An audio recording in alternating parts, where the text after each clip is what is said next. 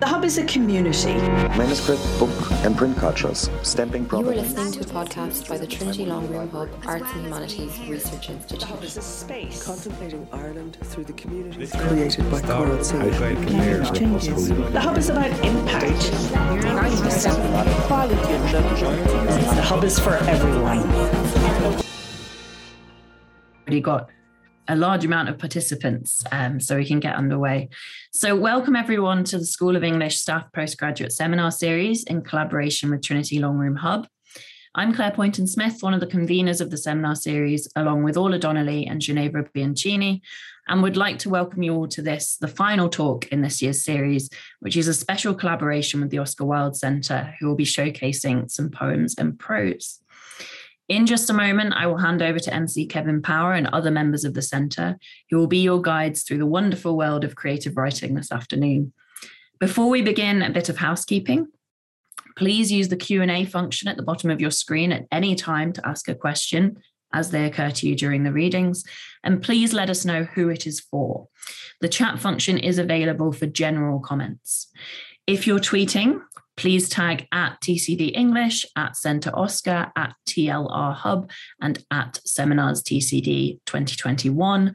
Um, the um, tags for those should be in the chat for you now. So, without further ado, I'd like to hand over to Kevin Power and the Oscar Wilde Centre. Hello, everyone. Uh, you're very welcome to this uh, rather special staff postgraduate seminar event. Um, my name is Kevin Power. I'm assistant professor of literary practice in the School of English, and I teach on the creative writing masters in the Oscar Wilde Centre. Um, so today, what we're going to do is present work by four writers who are currently working in the Oscar Wilde Centre for Irish Writing. We have three writers who are currently studying for the MPhil in creative writing, and one writer who is working towards a PhD in literary practice. So each of these writers is going to read their work. Um, I'm going to introduce them one by one as they appear, but first um, I'm going to introduce the director of the Oscar Wilde Centre, Eoin McNamee. Eoin's going to say a few words about the centre and the work it does in creative writing. And Eoin, of course, is a distinguished novelist and screenwriter, the author of Resurrection Man, The Ultras, The Blue Tango, 1223, most recently The Vogue, and many other extraordinary novels. Um, so, Eoin, you're going to uh, talk to us about the the centre. You, Kevin. Um, you have to say those nice things. I have to. I'm, I, my job depends on it. um, I'm Eoin McNamee, and I'm the director of the Trinity Oscar Wilde Centre for, as Kevin says, the MPhil and increasingly for the PhD in literary practice. Um, just to give you a bit of background, uh, the centre was founded in 1997 by um, Gerry Dawe and Brendan Kennelly, two uh, cheery and uh, very distinguished gentlemen. I don't know the sequence of events, but they became aware of uh, the fact that number 21 Westland Row at the back of Trinity um, was vacant and was about to be subsumed into the college stock and become another, yet another science lab. Um, and uh, they pounced and, and, remarkably got it and uh, started this visionary at the time course.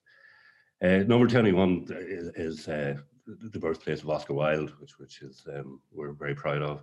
I lived here for a year before moving up the, the street the building itself is important to us. Um, it's more than a bit battered, but it is a proper writing space. And if, if you're here, you'll have the use of it at all times. Um, there's a there's a nice con- contemplative feel to it, which we achieve by driving every other course out of it and keeping it to ourselves. Um, uh, I'm not going to go into details of the MPhil. You can get all that stuff online, but um, just to say that there are 16 places and the entry is pretty competitive. Um, I think we had 160 odd applications last year and 140 odd this year. Um, staff at the minute include Deirdre Madden, distinguished novelist, Kevin Power, another distinguished novelist, Carlo Gébler, who is a man of all trades, novelists included, um, the poet Harry Clifton, and our writer fellow Hilary Fannin. Um, we're very lucky that the Arts Council provides funding for a writer fellow every year, and um, we've had some great people, uh, Keelan Hughes last year, Claire Keegan the year before, and uh, the fantastic Hilary this year. Um, I was going to say they're all professors, but um, to claim to be a professor of writing always seems to me a little bit declaring yourself an emperor of the wind or something like that. You know, it, writing is and should be an elusive practice and not to be codified. Um, you will meet rigorous standards here, but they are kindly applied. Our job here is to nurture. It's a difficult enough business without bringing any extra stress to it. Our students range from just out of undergraduate to those who've raised families we're not posh. That aspect of Trinity faded away years ago. Um, well, Carl's a bit posh, but I can say that he's not here. but, the rest of us, if you don't mind me saying, aren't quite there. Uh, students get college loans, work two jobs, whatever it takes to complete the year. Um, I'm always wondering about prize culture, but a little compromised by the fact that, um, as my children point out, I myself I don't win any. Um, but um, we're very proud of our writers in the world, and I'd just like to point to the fact that this year's uh, five strong shortlist for the Kerry Group Irish Fiction Prize, uh, three of them ha- are, or have been teachers or students of the Oscar Wilde Centre: Claire Keegan, Lisa Harding, and the man in front of you, Kevin Power. Thanks, Kevin. Thanks, Eoin. You don't you don't have to say nice things about me, so it's nice when you do. Thank you. Um, so, without further ado, um, we're going to hear from four of our current Oscar Wilde Centre writers. So, we're going to begin with Kira Mitchell. Kira is from Forfar in Scotland. She graduated from the University of Aberdeen in 2021 with an honours degree in English with music studies. She writes contemporary fiction and is currently working on a novel set in her hometown of Forfar. Uh, the structure and fiction and poetry module on the MPhil creative writing course prompted her, she says, to solidify a plot for this novel, and she has since been workshopping chapters from it in class. So I'm not sure what Ciara's going to read for us. Hopefully, something from the novel. Um, I look forward to hearing it. Ciara, you're very welcome. Um, hello, and thank you for the introduction. Um, yeah, I'm going to read an extract from chapter three of the novel that I'm working on just now, which, as Kevin said, is set in my hometown of Forfar. Um, this section takes place when the narrator, Freya, who is 17, has just finished her final English exam at school. After the exam, the four of us decided to walk to Forfar Loch. I was reluctant to leave when we still had an afternoon of classes, but it was Audrey who suggested that we go. She was never one to break the rules, so we went. We got so lucky with that question coming up. Everyone picked number six. I was not surprised that the exam debrief had begun. It needed to happen. We're all walking in silence thinking about it.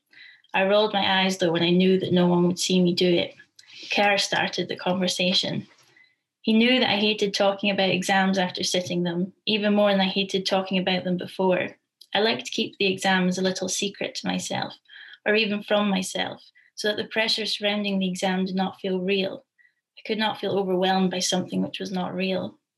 Question six fits so well with the practice essay I did, I actually started to second guess it, like I'd imagined the words of the question, they were so perfect, Lorna said. Audrey, I saw you were done when I was leaving. Why did you stay in there? I could have done with the company.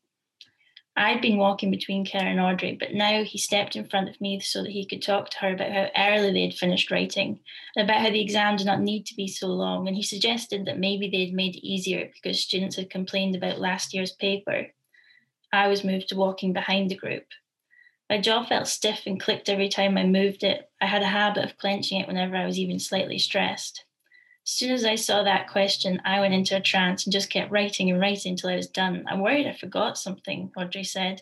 Don't stress, you've got an. Don't say that out loud, you'll jinx it. I looked at Audrey now because Kara was looking at her.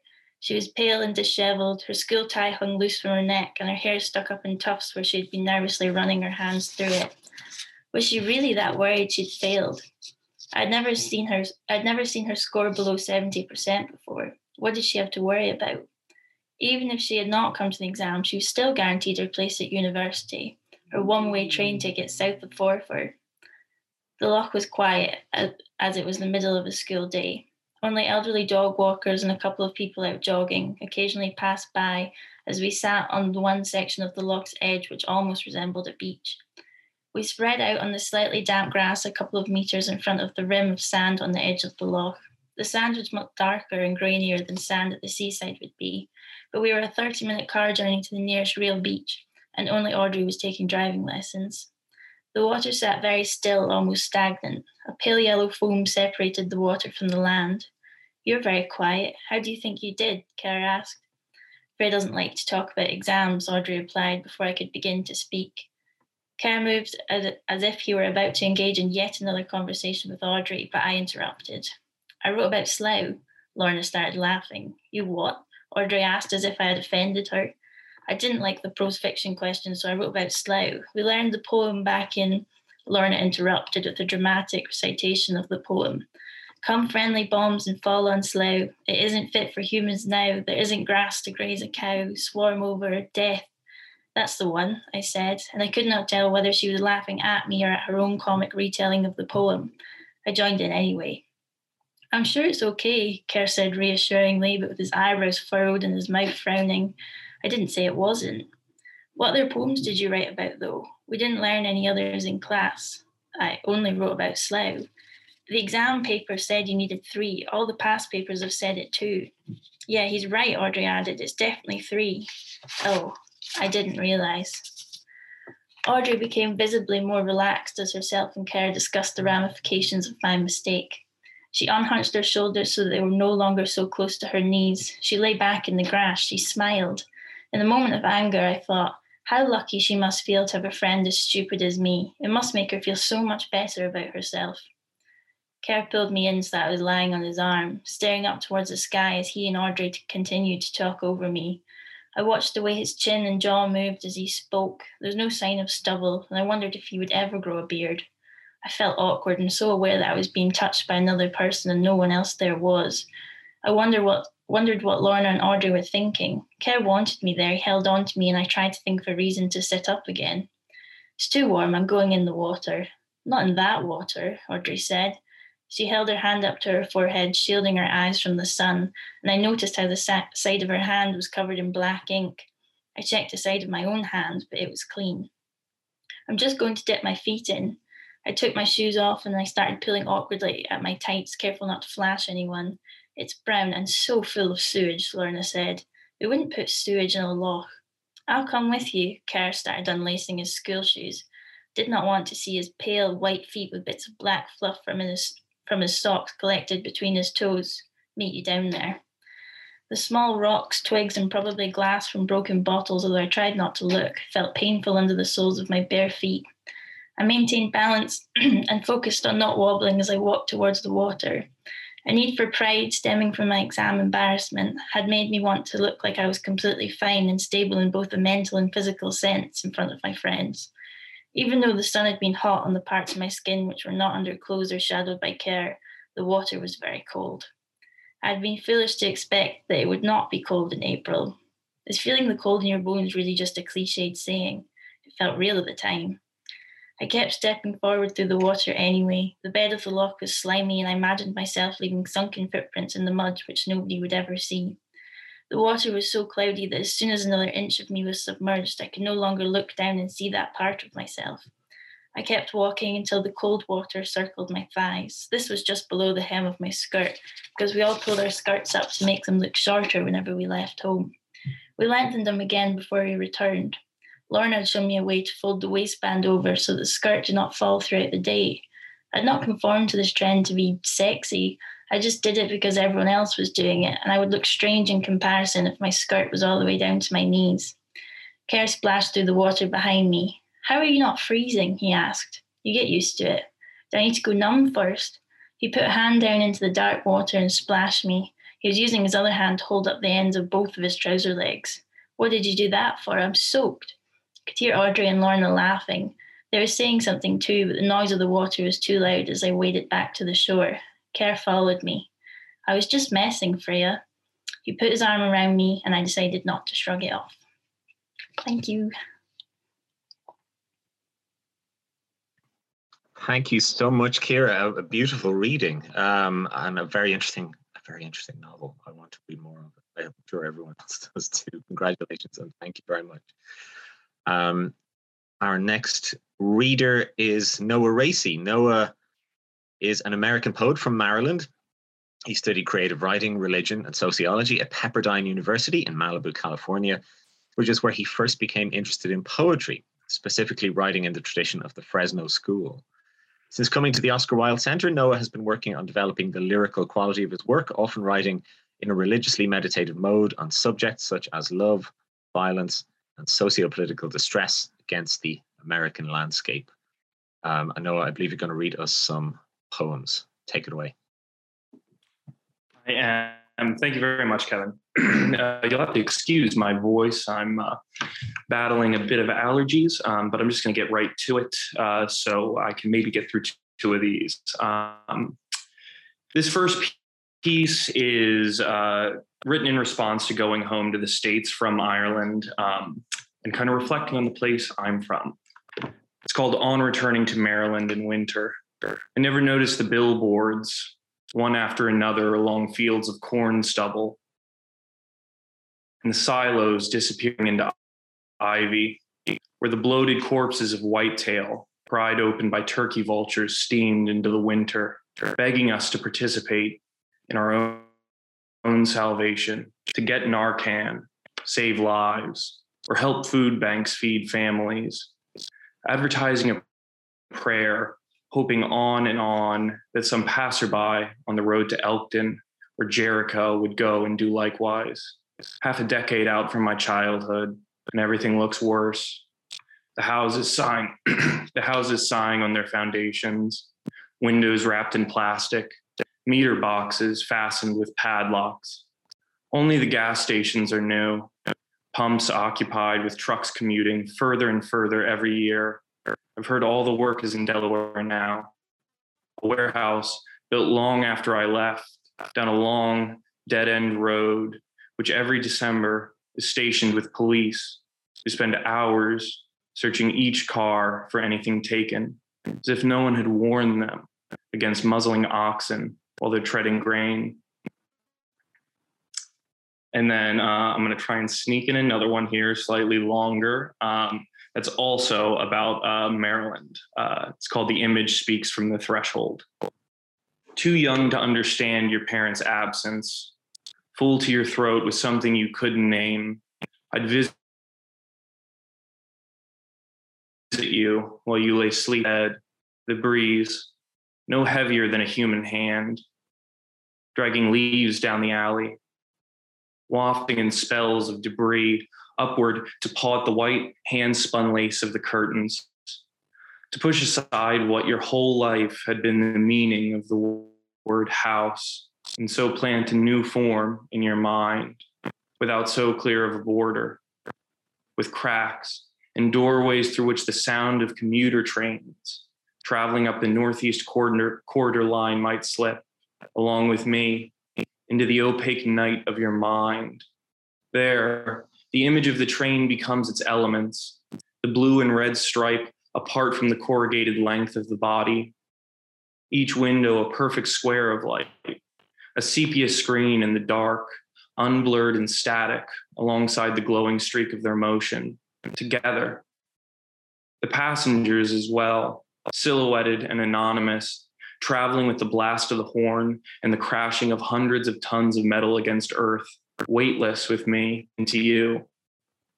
And although after this had passed, when we had all come into you, you both knew and felt more, it wasn't a favor.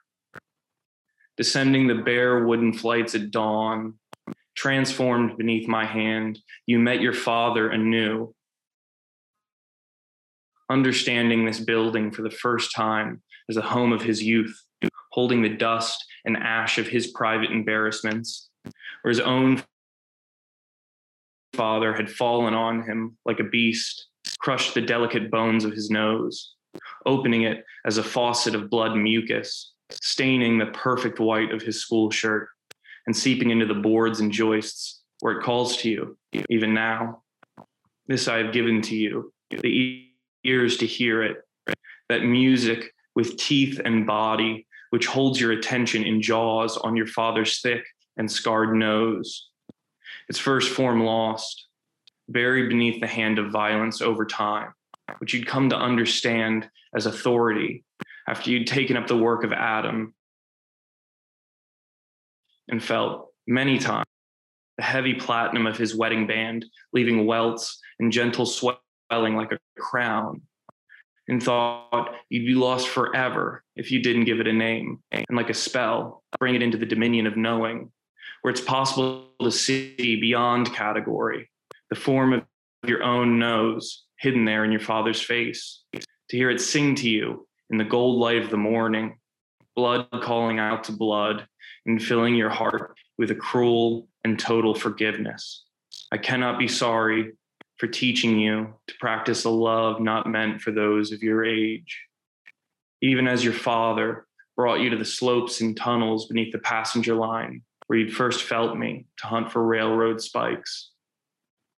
Rusted and vulgar objects, conjuring in your mind the nails driven through the palms and feet of Christ, but you could not help describe a talismanic quality, even as your father explained it had been his job to drive them into the wooden ties with a 12 pound maul, bending with each strike in a perfect port de bras to land parallel and draw back before the man across from him would swing and bend, both in perfect rhythm. A ruthless choreography, so well practiced, he said, you could sing to it. And as he bent to pick a spike from the pebbled blacktop with the weightless movement of a dancer, you forgave him again, even as he rose and pressed it into your hand again. I was there with you then, an awful clarity in your vision, angry with your own anger and understanding perfectly. But it was not for me to ask if I touched you too soon, too harshly. Thank you very much. Thank you very much. Uh, extraordinary reading of some extraordinary work, Noah. Thank you very much indeed. Our next reader is Cara Maxwell. Cara is a writer living in Sligo. Last year, she uh, graduated from the BA in Writing and Literature in IT Sligo, and she's currently working on her first novel, which is called Sugartown, while obtaining her MPhil in creative writing. So, Cara. Hi. Um, so, I'm going to be reading from the third chapter of my novel. Um, it's a scene between my protagonist and her mother as they go and visit her grandmother in the nursing home. Okay. The halls of the nursing home were cool, mirage like. Getting out of Mam's car, I'd had to unstick myself from the seat. But once indoors, goose flesh cropped up on the outsides of my arms. Granny Lynch was sitting upright in a pink plasticky leather chair, hands folded in her lap like withered lily blossoms, staring out the window of her room and into the car park. The windows had no handles. I could feel my mother's tension, the space between us tight, strained with it, for my own part, I felt removed. The carer, a small, plump woman named Martina, who'd met us past the keypad locked door in reception, announced our arrival. Concepta, you visitors. I'll go and fetch a pot of tea. She's in good form today. She's a flower, grows best in the sunshine. Isn't that right, Concepta? My grandmother looked like she might spit at her. Martina left the room, and my mother and I stood there like discarded traffic cones. I flinched first, moving to sit on the hospital bed pushed against the wall, the metal frame squeaking under my weight. It had my grandmother's own comforter on it, crocheted painstakingly in oranges and browns and ochres. My mother took the chair opposite Granny, first kissing her on the forehead and squeezing her shoulders awkwardly with one arm. Is that you, Imelda? No, Mammy, it's me, Moira. I know that, Granny had started rocking almost imperceptibly, and my mother was mimicking her body language, hands in her lap, slight hunch. Which one is this? My eyesight's gone very bad. They won't let me see a doctor. You know who that is, Mammy. That's Saoirse, my eldest. The lesbian. I bit my tongue to keep from laughing. How are you, Granny? I might as well be dead as in here. Martina came back with a pot of tea, steaming, and three little cups with saucers and spoons. She put the tray on the table with the teapot next to my mother, as far away from Granny as she could get it. When is Helen coming? Helen was Granny's best friend. She'd been dead for six years. Mammy, we've been over this. Helen passed away, remember? I knew that. I noticed my mother relishing this, or maybe I imagined it the hidden note of condescension in her voice, the lift in her chin. If it was there, I didn't begrudge her it. We drank the tea, and Martina turned on Home and Away on the television mounted to the wall to soften the edges of their voices. I submerged myself in ambient noise, the hum of the air conditioning, the low rumble of Australian accents, the beeping of machinery somewhere down the hall, the sterile shuffling of rubber soled shoes on linoleum and other families convening in the common area, laughing quietly, enjoying each other's company. Then my grandmother's voice, like a knitting needle through an eyeball. You are the greatest shame of my life. She was looking directly at my mother, no longer so frail, sitting taller, staring at her, unblinking, even in the harsh chink of sunlight falling into her face, giving her thin white hair a shock of yellow. Her eyes were screaming blue, excuse me, pupils like pinpricks, watering in the corners. My mother sat, stunned for a moment, and I thought she might actually cry. Instead, she calmly, calmly gathered up her handbag and excused herself for a breath of air. I didn't move to follow her. I knew she wouldn't appreciate it. Instead, I took her seat, and by that point, Granny had looked away again, back out the window. When is Helen coming? She's away today, Granny. She has an appointment. Oh, that's a shame. What do you do again? I'm just home from England. You're very like my Moira when she was small, very like her. No one ever really said that to me, least of all Concepta. Do you think so? Yeah, yeah, very like her, in the eyes and the chin. She broke me heart, that one. Went off and got herself pregnant, hardly out of her school uniform, so she was. Broke her mother's heart. Ah, we all make mistakes. She did it to hurt me. Then she put me in here. The doctor won't even see me. Do you want another cup of tea? You'll take me home. You were always a good girl. You pull the car around and I'll grab my bag. She made no move to get up, and neither did I. I just tipped the last of the teapot into our mugs, and she kept looking out into the car park where my mother was now sitting, legs swung out of the driver's seat of her car, sunglasses on, smoking a cigarette. Where are we exactly? What do you mean? I mean, I know where we are, but where do you think we are? My impulse was to tell her the truth, but she was suffering enough. We're at a B&B so you can get some rest, remember? Oh yeah, it's nice, is it? Lovely. Sure, can't you see the flower beds there? Oh yeah. She kept her eyes out the window, and it was only then that I got a lump in my throat. I drained my mug and got up to say goodbye, hugged her the way my mother did, felt her bird like bones rubbed together under the breath of my palm. On the drive home, Mam was silent again, kept her sunglasses on. I reached across the center console and put my hand on her hand as it braced the steering wheel. It felt foreign, like the first time you say hello in a new language. She's gone hard bad, isn't she? Breaks me heart. Oh, she has her moments, I bet. she thinks it was me that put her in there. I had nothing to do with it. It was all Imelda.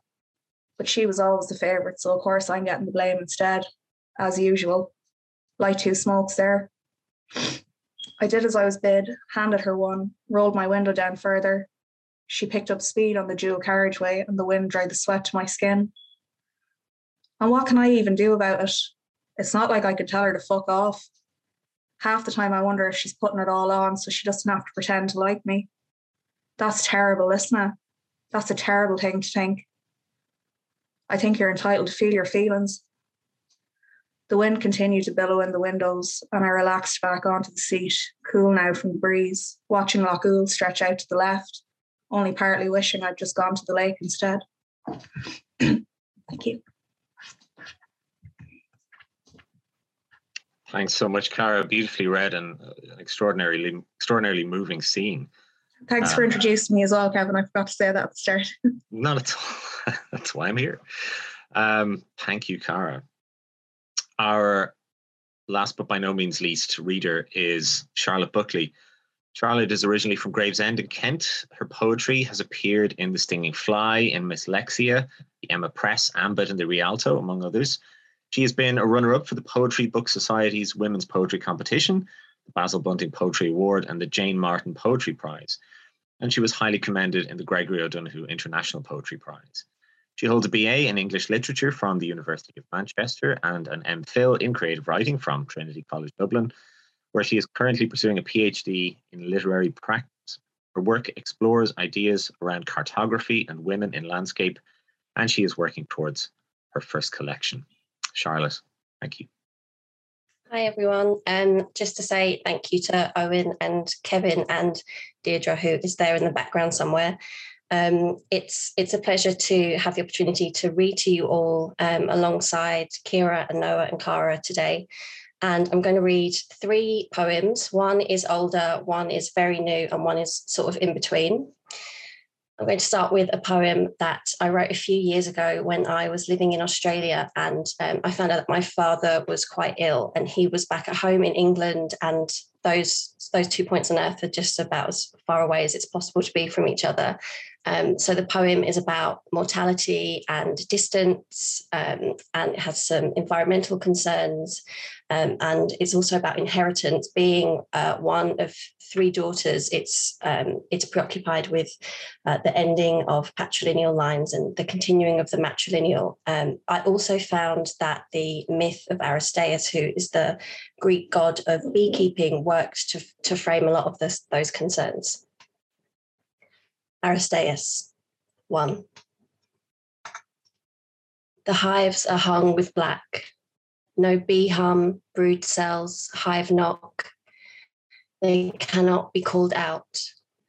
In the shape of their absence, he stands before the stacks, bee bereft in his suit, white as soul and just as empty. The art of the keep, life and death of it all, pageant of this small world, to tend an apiary, rear bee broods on amphoras of pollen, feed colonies sweet meals of sugar water, and at summer's end make the smoker plume, lift each frame in turn, balancing the weight of the full comb on four fingers, uncapping trough by hexagonal trough that they might flow gold. He begins the work of clearing. Two. What a thrill, this luminous flight, the million tons of yellow and all of nature theirs as they go. Given heavy rain and a week of sun, bees can travel across groves, transcend fields of rapeseed or even a single flower. The instinct to fly wild and land home buzzes astral. Now order leads to disorder, Loss brings on loss, and out of the chaos comes collapse. Air is thick, hard to move in. They tumble off the world. Chambers of wax empty, the black altar still. Far away, the trembling figure of a man.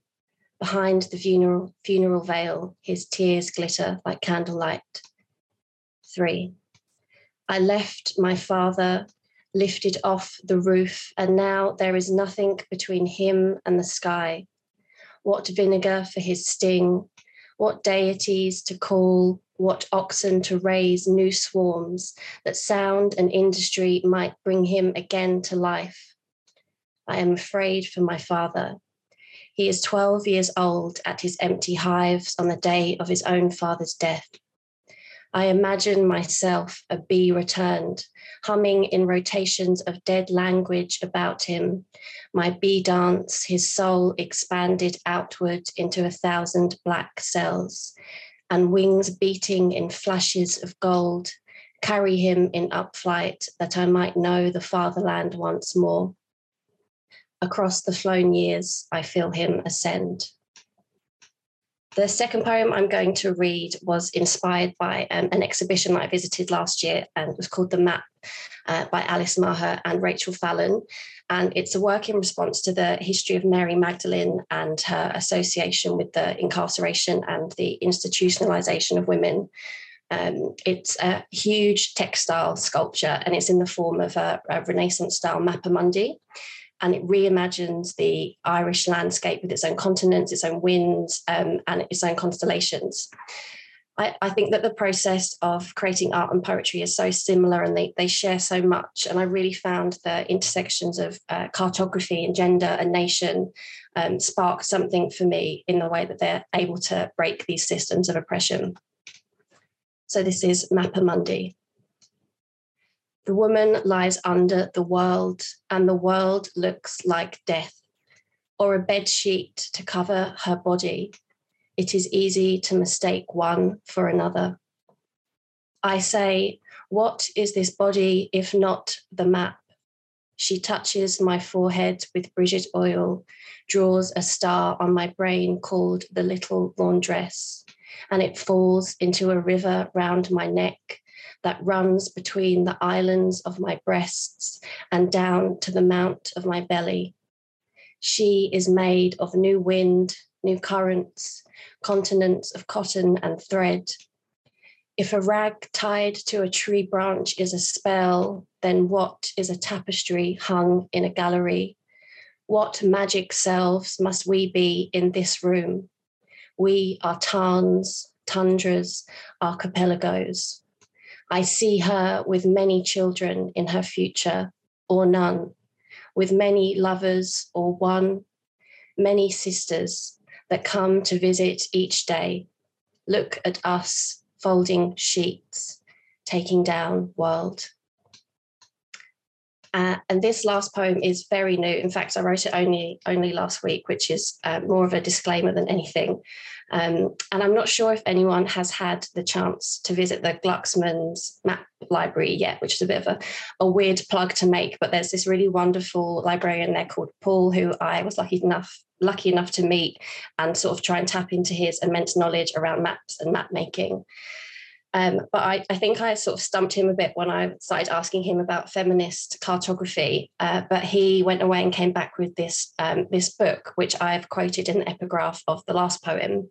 And the book is called A History of Women in Cartography, and it's by a man who's uh, quite impressively named Will C. van den Hoonaard. And he says. Um, the historical record of the major map ateliers in Europe leaves no doubt that women participated as colorists. Numerous women were border painters, and the hand colouring of copperplate prints became an important activity in European cartographic establishments, with women apparently playing an important role. And so that prompted me to write this uh, poem in response The Atlas House. They made maps not with earth beneath boot or wind in hair, but with paintbrush and burin, with light spill from lamps and not from sun. They scored the shoreline of an island, skimmed ochre onto copperplate for land, earned a penny a print. And the plates of the press met so that explorers would find their mountains, launch their ships onto oceans, that men would know their kingdom from another's and its proper sum. But women entered the field quietly from a room above a shop front on a narrow canal. The open window of the house lets a breeze curl the corners of a sheet she sees how the mapmaker hammered his name across a drawing, how easily the hills have forgotten their incline on the flat of paper, and puts a wash of colour over the capitals. Unqualified for having never seen the mountain or the ocean, paint the only waterway that floods the edge. Blue is not the true colour of the sea her green is not the green of trees. A run of paper is not freedom. The earth under her boot is from the bare floorboards, and the wind in her hair still passes the window before it reaches her, sat beside a pot of brushes, the plate primed for colour, the map about to be made. Thank you.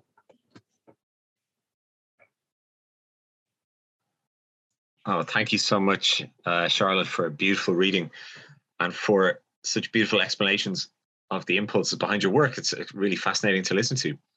Um, and thank you once again to Kira, Noah, Cara, and Charlotte for giving us such a wonderful sense of the kind of work being done in the Oscar Wilde Centre at the moment. Um, congratulations to you all, and thank you for the, the pleasure of hearing your work. Um, so uh, we do have time, I think, for a Q&A um, for uh, if you have any questions for any of our writers, now is the time. There's a Q&A function just down there at the bottom of your screen, so please pop it in there. It will help me sort them out. Um, and yeah, just to remind all of our readers to uh, turn their cameras back on, if you would, please. Thank you. We don't have any questions yet, so I might I might jump in with one, and I'm, it's going to it's a self-serving question. So um, it's indeed a self-promoting question. I'm going to ask it anyway. I'm going to ask you, what do you think is i'm going to ask each of you in turn and we'll go in order of, of, of readers so we'll start with kira what is what if you could summarize it what is the, the most important thing that the oscar wilde being in the oscar wilde center has given you as a writer Oh, that's such a big question. Um, sorry um, the most important thing is just experience. I think, um, like when I came here, I thought that I knew what I wanted to write, and I thought I had a plan for what I wanted to write. But then this has kind of allowed me to just try out so many different things and realize that there's so many other elements I hadn't even begin to think about in writing. Um, and just as I don't I feel like every time I learn something new, it's like my writing kind of shifts along with it. So I think the, the most important thing I've gained from it is just being experience and like learning through that experience. Thank you. Noah? Uh, yeah, um, I, would say for me, I, I, think just the benefit of being in a community of writers, um, you know, like being among peers, uh, that have the same goals uh, as you. I mean, it's a, I, I guess, a classic iron sharpening iron thing. You know, all the professors are working writers. Um, everyone in the classes with us has aspirations to do this uh, as their life's work. Um, and so uh, getting to hang out with those people in the classroom and at the pub, I think, uh, is equally beneficial in kind of forming myself as a writer, I'd say. Hmm. Thank you. Uh, Cara? Yeah, um, I'd say probably self belief. Um, the fact that I've I'm here and I've devoted myself to this and I've chosen it as my chosen career path is just kind of been cemented for me really by attending classes in the Oscar Wilde Centre and knowing I was good enough at least to get this far has been really really helpful and yeah Thank you. And lastly, Charlotte, this horrible question. I don't think I could pick one thing. It's such a tough question. I feel like it's such a privilege to have access to, you know, like such supervisors, um, such readers that are so committed to to to your work and supporting and mentoring you. But it's also, I think it's um, the time, it's the community as well, just like Noah said. But it's the time that you have to spend on this kind of work and also the resources. Um, so I think all of those things combined just make it a really phenomenal experience. Thank you. Um, we do have we have a question or two actually popping up um, in the chat, so I might ask again. I'll pose it to all all four of you in, in order of appearance. Um, is it sometimes very hard to summon up the inspiration to put pen to page and write? Um, I'd say yeah, I know I, I get academic writer's block even when writing the driest stuff. I think we all, I mean, anyone who tries to write anything, even an email is familiar with writer's block, I think, or, or, or what we think of as writer's block. But it, it, do you, uh, yeah, it, do you find that sometimes difficult? Kira? Yeah, d- definitely. Um, but I think kind of the good thing about this course is that you don't really have time to have writer's block. so you just have to I kind of learned a way to work through it. I just keep writing, and even if it's awful, just keep going, and something will turn out. I think that's true. Um, although sometimes the awful stuff gets through too. Uh, certainly for me. uh, Noah. Um, yeah, I was just reading that uh, ancient uh, Scottish poets, uh, when they had writer's block, used to strip naked and go out into the cold and set heavy stones on their chest so they couldn't get up until the right poem came to them. Um, and I haven't gone that far yet. Uh, but well, that's the, your the that's your graduation ceremony. Was when it comes Oscar Wilde. yeah, I'll have to try that out. Um, but yeah, the best advice I got was that uh, if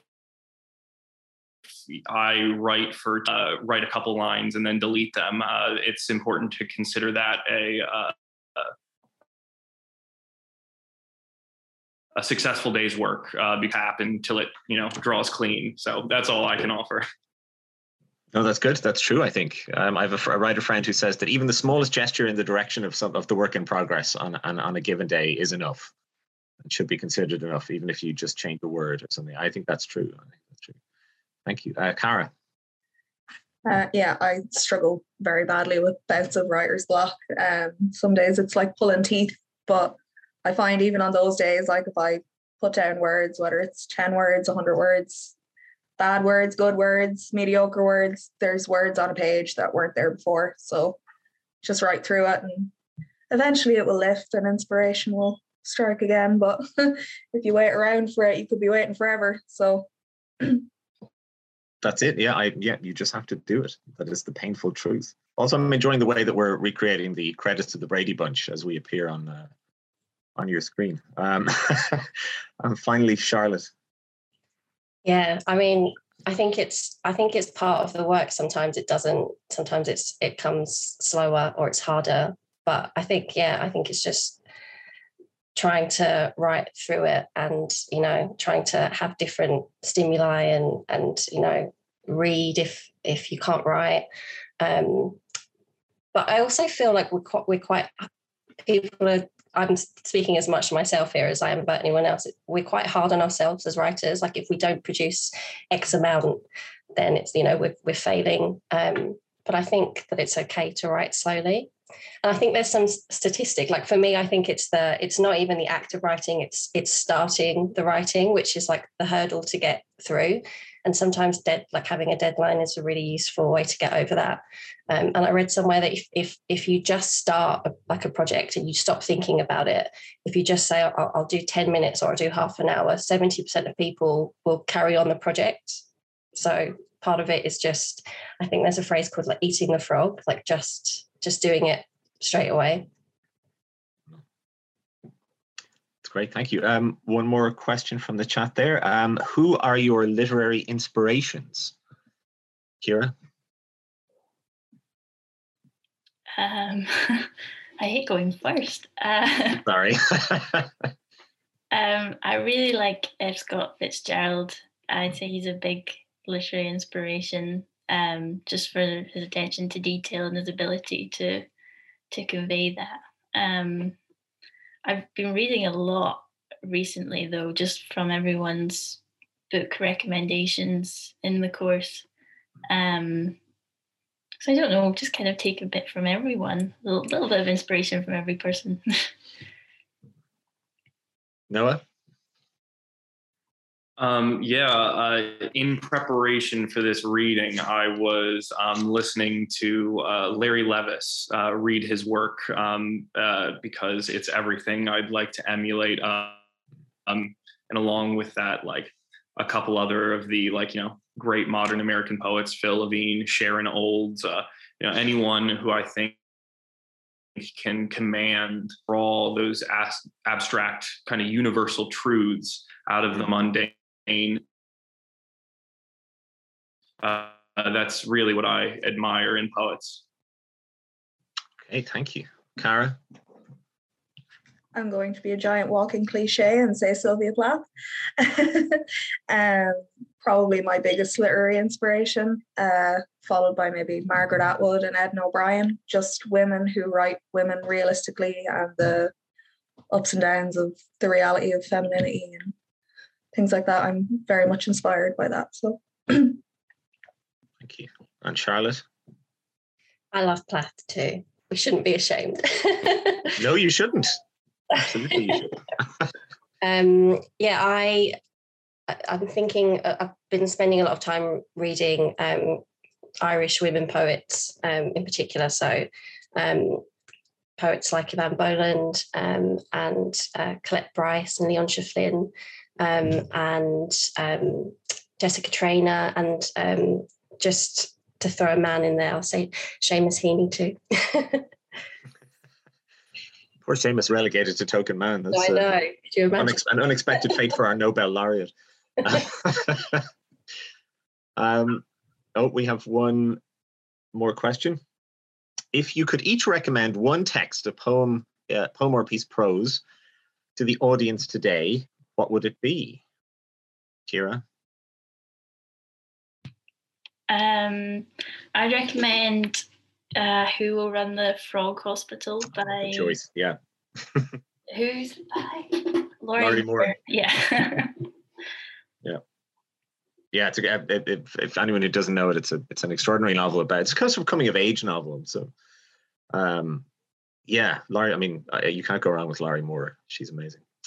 Um, Noah. Uh, yeah, for a book of poems, uh, I'd say uh, what work seminal piece of poetic writing about labor. So could you say it again? No, I think you broke up a bit there. Yeah, sorry, I don't know how good my connection is. Um, the book's called "What Work Is" by mm. Phil Levine. Oh, I don't know it. Oh, wonderful. I'll look it up. Thank you, Cara. Um, I just fin- recently finished uh, My Year of Rest and Relaxation by Ottessa Moshfegh. Um, I would, it shot to the top of like some of my favorite books, my list um, ever that I've read. So I would recommend it to everybody. Yeah, she's amazing. Um, I teach that novel in my my undergrad course. Um, that's it's so good. Um, Charlotte. Um, I am going to say uh, a non poetry collection. I'm going to say uh, The Living Mountain by Nan Shepherd, um, which um, is a collection of essays, I think is how it, the genre maybe, um, but it's sort of like a, a real poet's piece of nonfiction. It's really beautiful. It's when you, my experience of reading it is almost like meditating. It's my mm. happy place. Thank you. Um, I think we uh, we've a couple of minutes left. Um, is there anyone who would like to ask our writers a question while we have them here?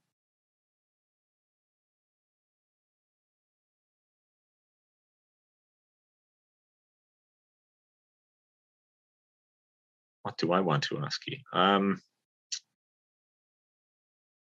I have a very impish um, desire to ask you what your favorite course has been in the uh, the MPhil, uh, but that's a uh, don't don't answer that. Uh, um, well, let's let's kind of ask a version of my of my first question and say, what is it about Trinity that you found beneficial? Not the MPhil, but Trinity generally. And I know that you've you've kind of you've you've you've all suffered because of COVID. You haven't been able to attend in the normal way in, in many ways and so like that. But nonetheless, you're part of the Trinity community. What is what is uh, what has been good for you about being in Trinity, Kira? Um, hmm. I think I'm not sure how to answer Trinity in general, although I am really enjoying my time here. But um, specifically, this course in Trinity, rather than like other creative writing courses, it just this course kind of sets you up for life as a writer mm. a lot I've, I think um, it kind of teaches you, you know, it, it, helps you develop your own writing, but then teaches you lots of other styles of writing, um, which I think is really beneficial if you want to to make a career out of being a writer. Noah.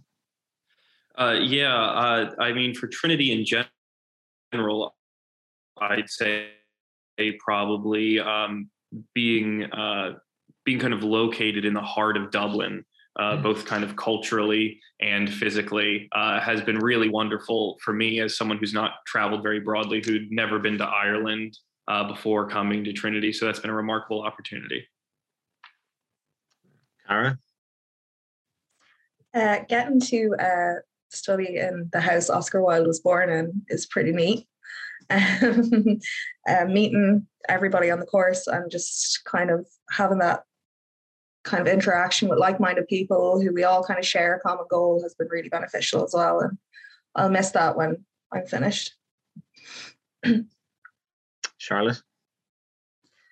Um, I think the the community here um, and the history of the place, um, especially, uh, that being in Dublin has has actually really refocused and, and centered my research um, and yeah, my, I think it's just you know being immersed in the city and and the history um, is um, amazing. Okay, thank you very much. Um, so uh, we are, I think, going to wrap up. Um, I want to say a huge thank you to Kira, Noah, Cara, and Charlotte for reading their wonderful work and for being so articulate and interesting to listen to. I really, really enjoyed this. Um, thank you all. Wishing you all the very best of luck um, with your work in the future. I will see you all soon. I have no doubt. Um, I think I'm going to hand back over to Claire briefly to say goodbye. Um, but that's it for me. Thank you all very much indeed on behalf of uh, my uh, colleagues at the Oscar Wilde Centre and myself. Take care. I'm uh, sure I speak for everyone when I voice how much I enjoyed that and how lovely it was to hear excerpts from all of your work and how well you read. I was like, I thought I was good at public speaking and reading, but um, but maybe not. But there was such moving and beautiful pieces that you shared and really thought provoking. And I'm probably not alone in thinking that as a postgraduate researcher, I don't make enough time to read for pleasure anymore. Um, so the question about recommendations was actually from me because um, I'm gathering them up for the Easter break um, and really look forward into delving into those. So thank you for providing them. And Kevin, thank you very much for being our brilliant MC as well, and to everyone who's put the work into this and shared their work with us today. Um, thank you everyone for joining us. Uh, on behalf of myself and my co-conveners, Orla Donnelly, and back from Michaelmas, Eric Schwartz. It's been a pleasure to be involved with this year's seminar series. This is actually um, my last one as co-convener, and it's Orla's last as well. Um, it's been a pleasure to be involved with it. And you'll be seeing more of our newest co-convener, Ginevra, next term. Um, so we've been training her up. and please do keep an eye out for information about next year's series after the summer. Um, so I hope everyone has a restful Easter. Um, I wanted to thank everyone once again and thank you to those attending. Um, and that's where we'll leave it for today. So it's been a genuine pleasure. The Hub is a community. Manuscript, book, and print cultures, stamping provenance Languages towards the history of the need to Time be Library. as well as being heard. The Hub is a space. Contemplating Ireland through the communities created by Coral Sea. The Hub is about impact.